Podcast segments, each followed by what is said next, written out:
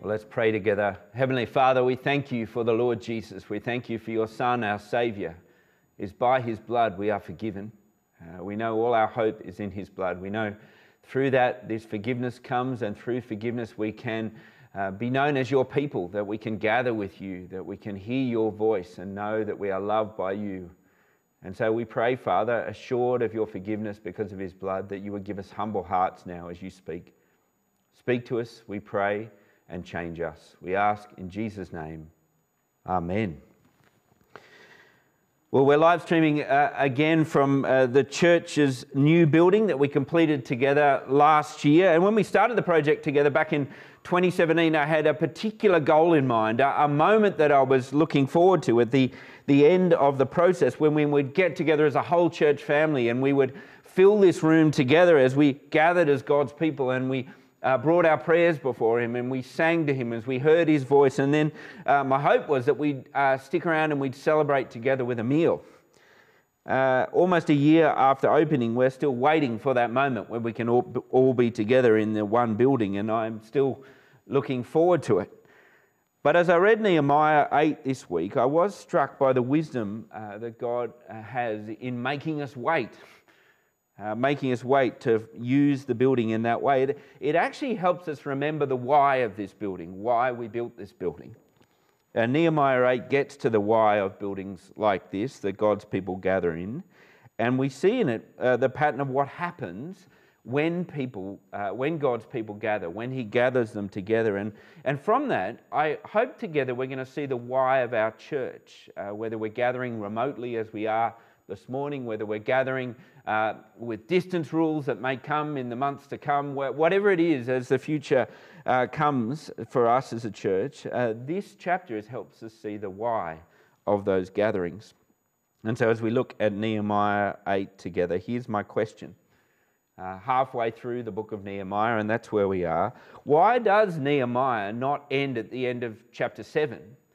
If you do read chapters 6 and 7, uh, you see there the, the final moments of the wall being completed. All the, we're told all the gaps are closed up. Uh, the wall is finished. Uh, they enjoy the fact that they've finished this big building project. Why not finish there? Because, to be honest, a lot of the commentary around the book of Nehemiah seems to focus on building projects and uh, leadership strategies to get a project completed. And at this point, the project is completed. Why does the book go on? We're only halfway through it, and yet this building project is done.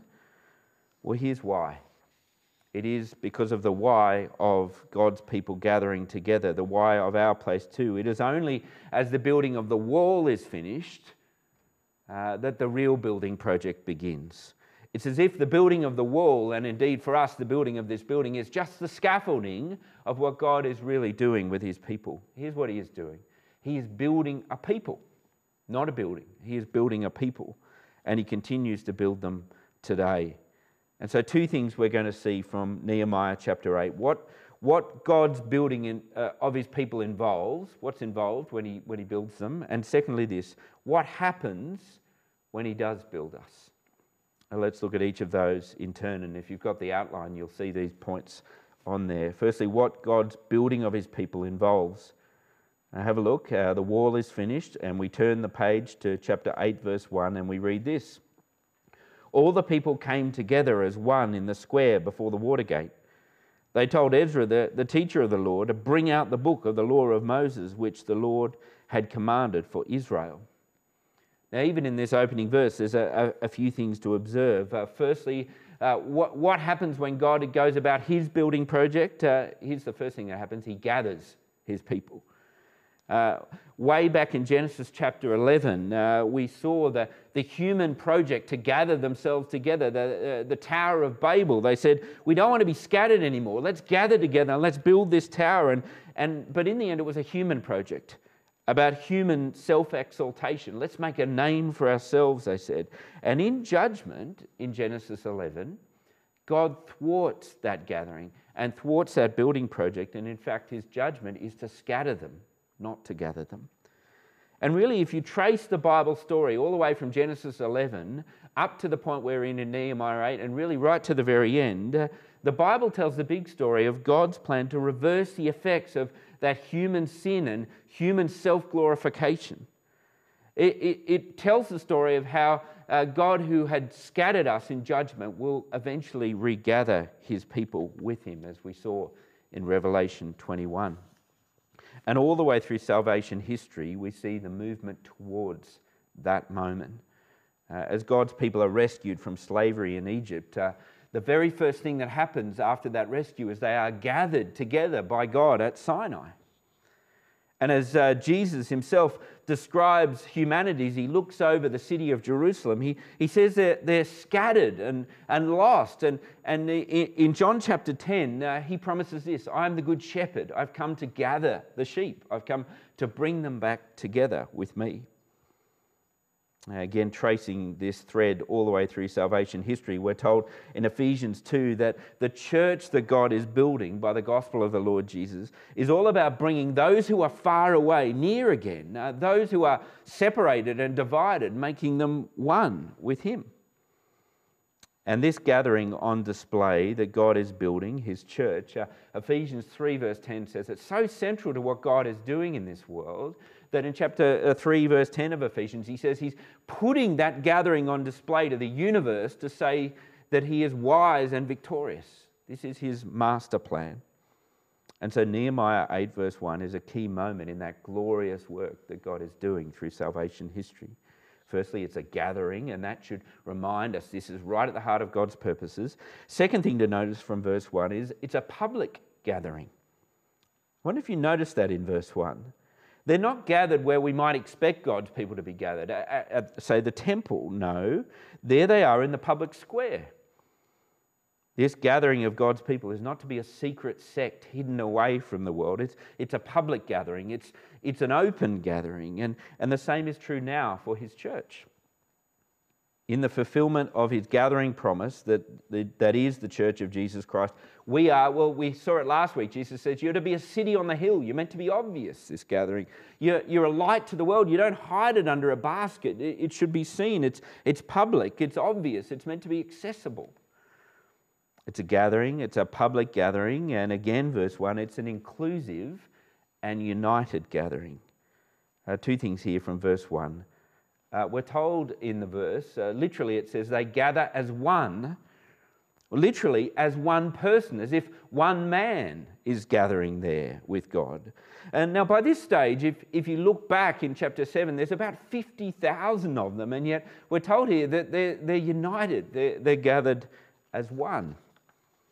And God gathers a people who are, well, the New Testament tells us, are like a body they are meant to be united. They are meant to function as one. Uh, and uh, that should strike you as you think about what it means to be one of God's people. If you are a person of God, it means that you gather with God's people. That's what it means to be one of His people. It means uh, it's a corporate identity.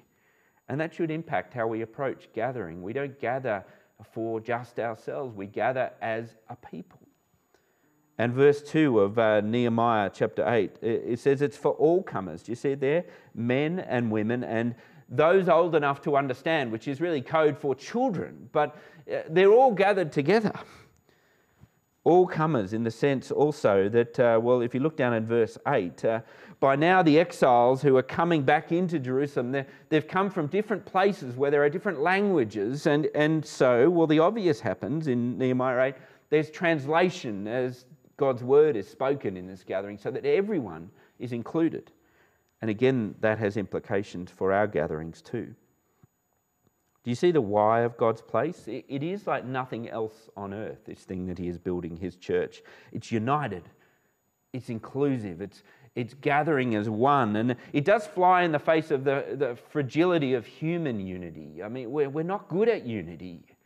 I mean, take for instance, even, even COVID has managed to sort of divide the states of Australia. There, it seems like there's a daily update where they throw rocks at each other. Our unity is paper thin. But what God is building is a substantial unity because it's built around Him. The church is a miraculous place. It brings, uh, Ephesians tells us, those who are far away together again. Uh, a place where, well, in the words of 1 Corinthians 1, verse 10, He is sewing us together so that we are of one mind one thought. Now, I don't know what you think when you hear that phrase, being of one mind. It sounds a bit dangerous, doesn't it? This sort of group think. Uh, surely that's not good. But groups in our world unite over all sorts of things, unite in their thoughts over all sorts of things. Even churches can do that. Uh, but have a look at what unites their thoughts here in Nehemiah 8. Again, verse 1. All the people came together as one in the square before the water gate, and they told Ezra, the teacher of the law, to bring out the book of the law of Moses, which the Lord had commanded for Israel. It's the word of the Lord that unites their thoughts. It's not my word that should unite our church. It's not your word that should unite our church, nor even our corporate word together. It's the word of the Lord that forms our thoughts and our minds. And so, a couple of implications from that. It means this firstly, in this gathering, which is God's people, the church, His word is our passion, our central passion. Now, don't be fooled. Uh, sometimes when, when Christians say this church is all about the Bible, it, it can be uh, said as an accusation. They're too Bible centric, they're, they're Bible worshippers, that church. But that is to misunderstand that the only way God makes himself known, that is relationally known, is that he speaks. He speaks this word that we may know him. It's why the psalmist can say unashamedly and repeatedly in the Psalms, I love your word, Lord. And the reason he loves it is that by it he sees God's face. And so, do you see the people in Nehemiah 8, verse 1? They, they cry, Bring out the book. Bring out the book as the gathering begins. Uh, it, it's quite a moment. I imagine that as a, as, as a preacher in, in church, as, as we get together, if that was the chant that started in church, bring out the book, preacher man. Keep going. We want to know God. It's a passion that shows itself not just in the word being read, but also in it being preached and taught. Do you see that in Nehemiah 8, verses 3 to 5? Uh, there's a whole bunch of preachers up there. They, they went from uh, sunrise to noon preaching, a whole bunch of them. And, and you see the people's response, verse 3? They listened attentively. I want to ask you when it, you think about what it means to gather as church, even virtually like this, as you sit there in your lounge room or wherever you are right now, is your passion as we gather this? Is your passion that we bring out the book, that we open this word together? Do you realize what we are hearing as we hear it together? In the words of 1 Thessalonians 2:13, it's not the words of men, it's the word of God. May God grow in us this hunger, this passion for His Word. And with that in mind, I, I do want to encourage you. Uh, I think a couple of years ago, we gave away a bunch of these. There's a little book by Christopher Ash called Listen Up. And it's really designed to help with what, what, what verse 3 talks about listening attentively, growing our hunger and our passion for God's Word. It's even got tips of how to listen to a boring sermon. Now, it might be too late for this morning, but but for future weeks, it's well worth getting. And as, as an option, I've put a dozen of these in the church letterbox on Water Street. If you're walking by or driving by, feel free to grab one of those. And if all of them disappear, I'll, I'll get more. Uh, a great little uh, resource to help with listening and being hungry for God's word. But here's the second thing the second implication from being people of the book. Uh, in his gathering, God's word is meant to be understood. I wonder if you notice that emphasis on understanding as we read the chapter. Verse 2 men and women and all who were able to understand. Again, verses 7 and 8. The Levites, uh, I won't read all their names, instructed the people in the law while the people were standing there. And then, verse 8, they read from the book of the law of God, making it clear and giving the meaning so that the people understood what was being read. And I reckon you see in verses 7 and 8 the why uh, we have, a, as a church, small groups. Uh, it's almost like two sides of a coin. There's, there's the, the preaching that's going on in verse 4 in this, on this wooden pulpit, a platform built for the occasion. and then it seems amongst the people in smaller groups, there are other people helping the people to think through what is being taught, helping them to understand it, helping them to apply it. Now, in our case, uh, the way we try to go about this pattern is to hear the word together on Sundays and then to dig into it even further during the week. It's, it's like Sunday is the big splash of hearing God's word together, and then we want the ripples of that to follow us into the week, into our lives, into our conversations with each other in our groups. And, and the goal is deep understanding. The goal is growing in our hunger for this word. And so, why is understanding so important? Well, it's because the word that God speaks is actually purposed to bring change. And so that's the second big thing that we see in Nehemiah 8. We see what happens when God's people hear his word and when they understand his word. And really, from that, uh, I want to pick up four things that, uh, four changes that this word brings about. Here's the first of them, and, and we spoke about this earlier in the service. You'll know you're understanding God's word if it's growing in you an awe for him. Verse 5, Nehemiah chapter 8, as this word is opened, the people stand up it's instinctive as they hear God's word being opened and spoken. There's nothing casual about it. They're, they're not slouching on their seats, scrolling through social media on their screens. when the book is opened, the king is in the house and he is speaking, and so we stand. If we are casual before God's word, then perhaps we've forgotten who's speaking to us.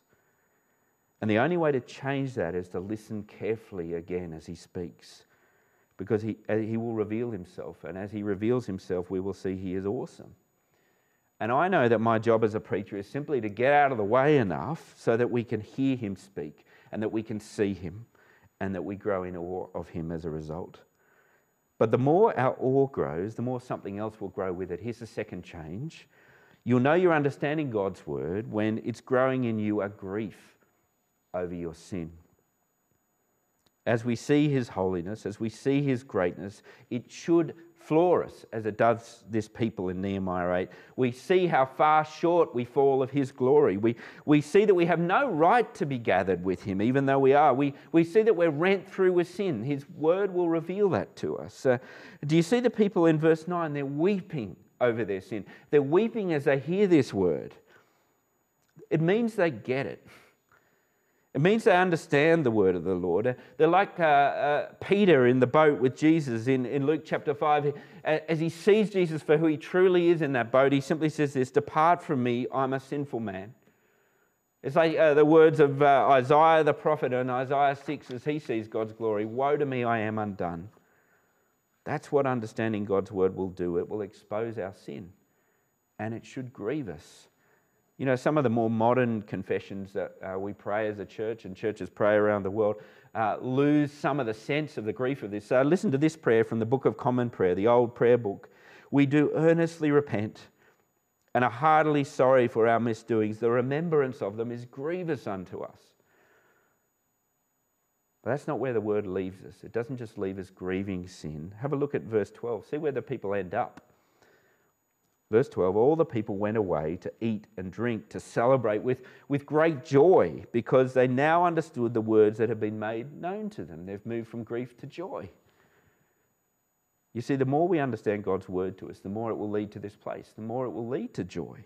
And here's why, and this is crucial to hear when thinking about uh, hearing and understanding God's word. The greatest reality that God's word will reveal to us is not my unworthiness nor my guilt, but God's grace to me, a sinner. Here's the pattern of his word uh, those he humbles, he also lifts up. Uh, we, we looked at the book of Hebrews earlier in the year, and, and one of my favourite passages in Hebrews is Hebrews 4, where the, you see this balance. And earlier in Hebrews 4, we're, we're told that the Word of God is living and active, and it, it divides right to the heart of us, and it exposes our sin. It, it finds us completely out, and we should grieve our sin as we see it. But do you know what happens next in, in Hebrews 4? We're told that this same God then gives us a brother in the Lord Jesus who gets it and who will represent us and so we have nothing to fear because he offers gracious, timely help. That's where God's word leads us. It leads us to the joy of forgiveness. You know, the easiest trick in the preacher handbook is making a congregation feel bad about themselves. Uh, some feel that, you know, they've not heard a proper sermon unless they leave feeling really bad. But that's not where God's word leads if we're understanding it. You see that in verse 9. This day is holy to the Lord your God. Don't mourn or weep. Verse 10 again. This day is holy to our Lord. Don't grieve, for the joy of the Lord is your strength. This is a joy not built in us, it only comes from knowing what God has done with our sin. Why? Again, because the greatest reality His word will reveal to us is not me or my guilt or my unworthiness, but his grace to me, a sinner in the Lord Jesus. Uh, book of Romans, chapter 7, verse 24, the Apostle Paul uh, explains this perfectly. He says, What a wretched man I am. There's the grief over sin. Who will rescue me from this body that is subject to death? And then this Thanks be to God who delivers me through Jesus Christ our Lord. There's the joy. This word prompts joy and feasting and celebration, as we see there in verse 12. And uh, if you look carefully in the passage, it's a celebration open to all. Do you see the instruction in verse 10? Even if people have got nothing to bring to the party, make sure there's food for them as well. This is, this is for all comers, even if you don't feel you belong. I was struck uh, a week or so ago when the Olympics were on and the, the Australian high jumper Nicola McDermott won the silver medal. And, and uh, afterwards, she was giving an interview, and, and really it was a testimony because she is someone who understands this word. Uh, she is one of God's people. But here's what she said about that. And it reminded me of this picture in verse 10 of uh, anybody can come. She said, As a teenager, I was an outcast. And then I got welcomed into a church that loved me. And I just remember encountering God's love, and it changed the way I thought about myself forever. I know I am loved by God, and that's who I am as I jump. Uh, the strong joy of our identity uh, is this that we belong to Him because of His grace. We're welcome, not because of who we are, but because of what He has done. And one final change our understanding of this word will bring it will bring a joyful longing for a home that is yet to come. You see there, verse 13, there's more teaching from God's word that takes place. And as they're taught, it seems, verse 14, that they discover something new or perhaps something they've forgotten. And uh, that's part of the thrill of opening the Bible as we do on Sundays and in our small groups. There's always something new to discover or something to re- be renewed in our minds and our hearts. And they, what they remember on this particular day is an old festival, the festival of the tents. God's people in the land were commanded to make these temporary shelters to remember that they were still on their journey home. They weren't there yet.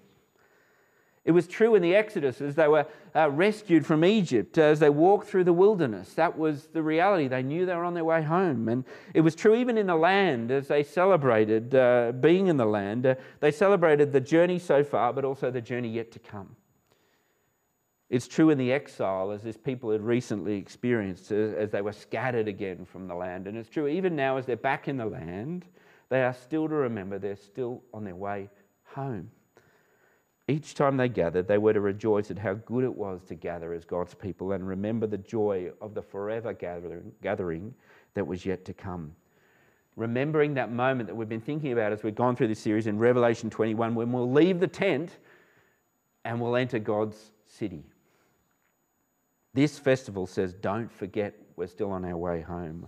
I mean, what a sight that must have been. If, if you look there in verse 16, there's tents in the middle of houses, there's tents on people's roofs, there's tents in the middle of uh, the town hall steps. You, you name it, there's tents everywhere. They would have looked ridiculous. And so should we.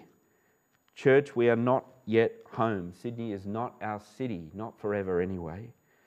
We are meant to live like that. We are meant to live like those who know home is yet to come. And the only way that lifestyle will grow in us is by hearing and understanding this future hope that God speaks to us in His Word.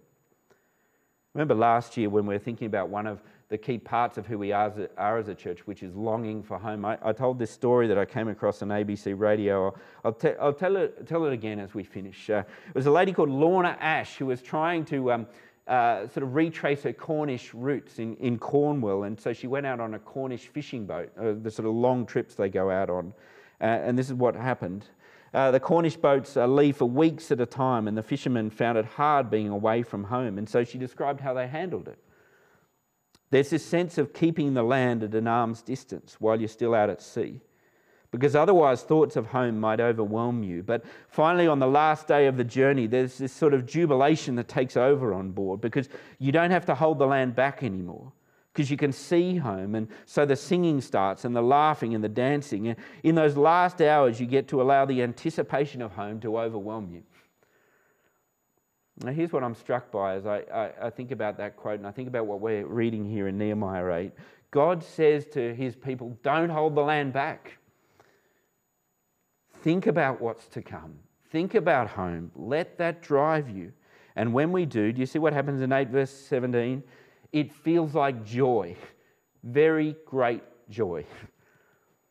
And so, church, let us be his people together, gathered together, gathered in public, inviting all who would come, seeking to understand as he speaks, so that as he speaks, our wonder of him will grow.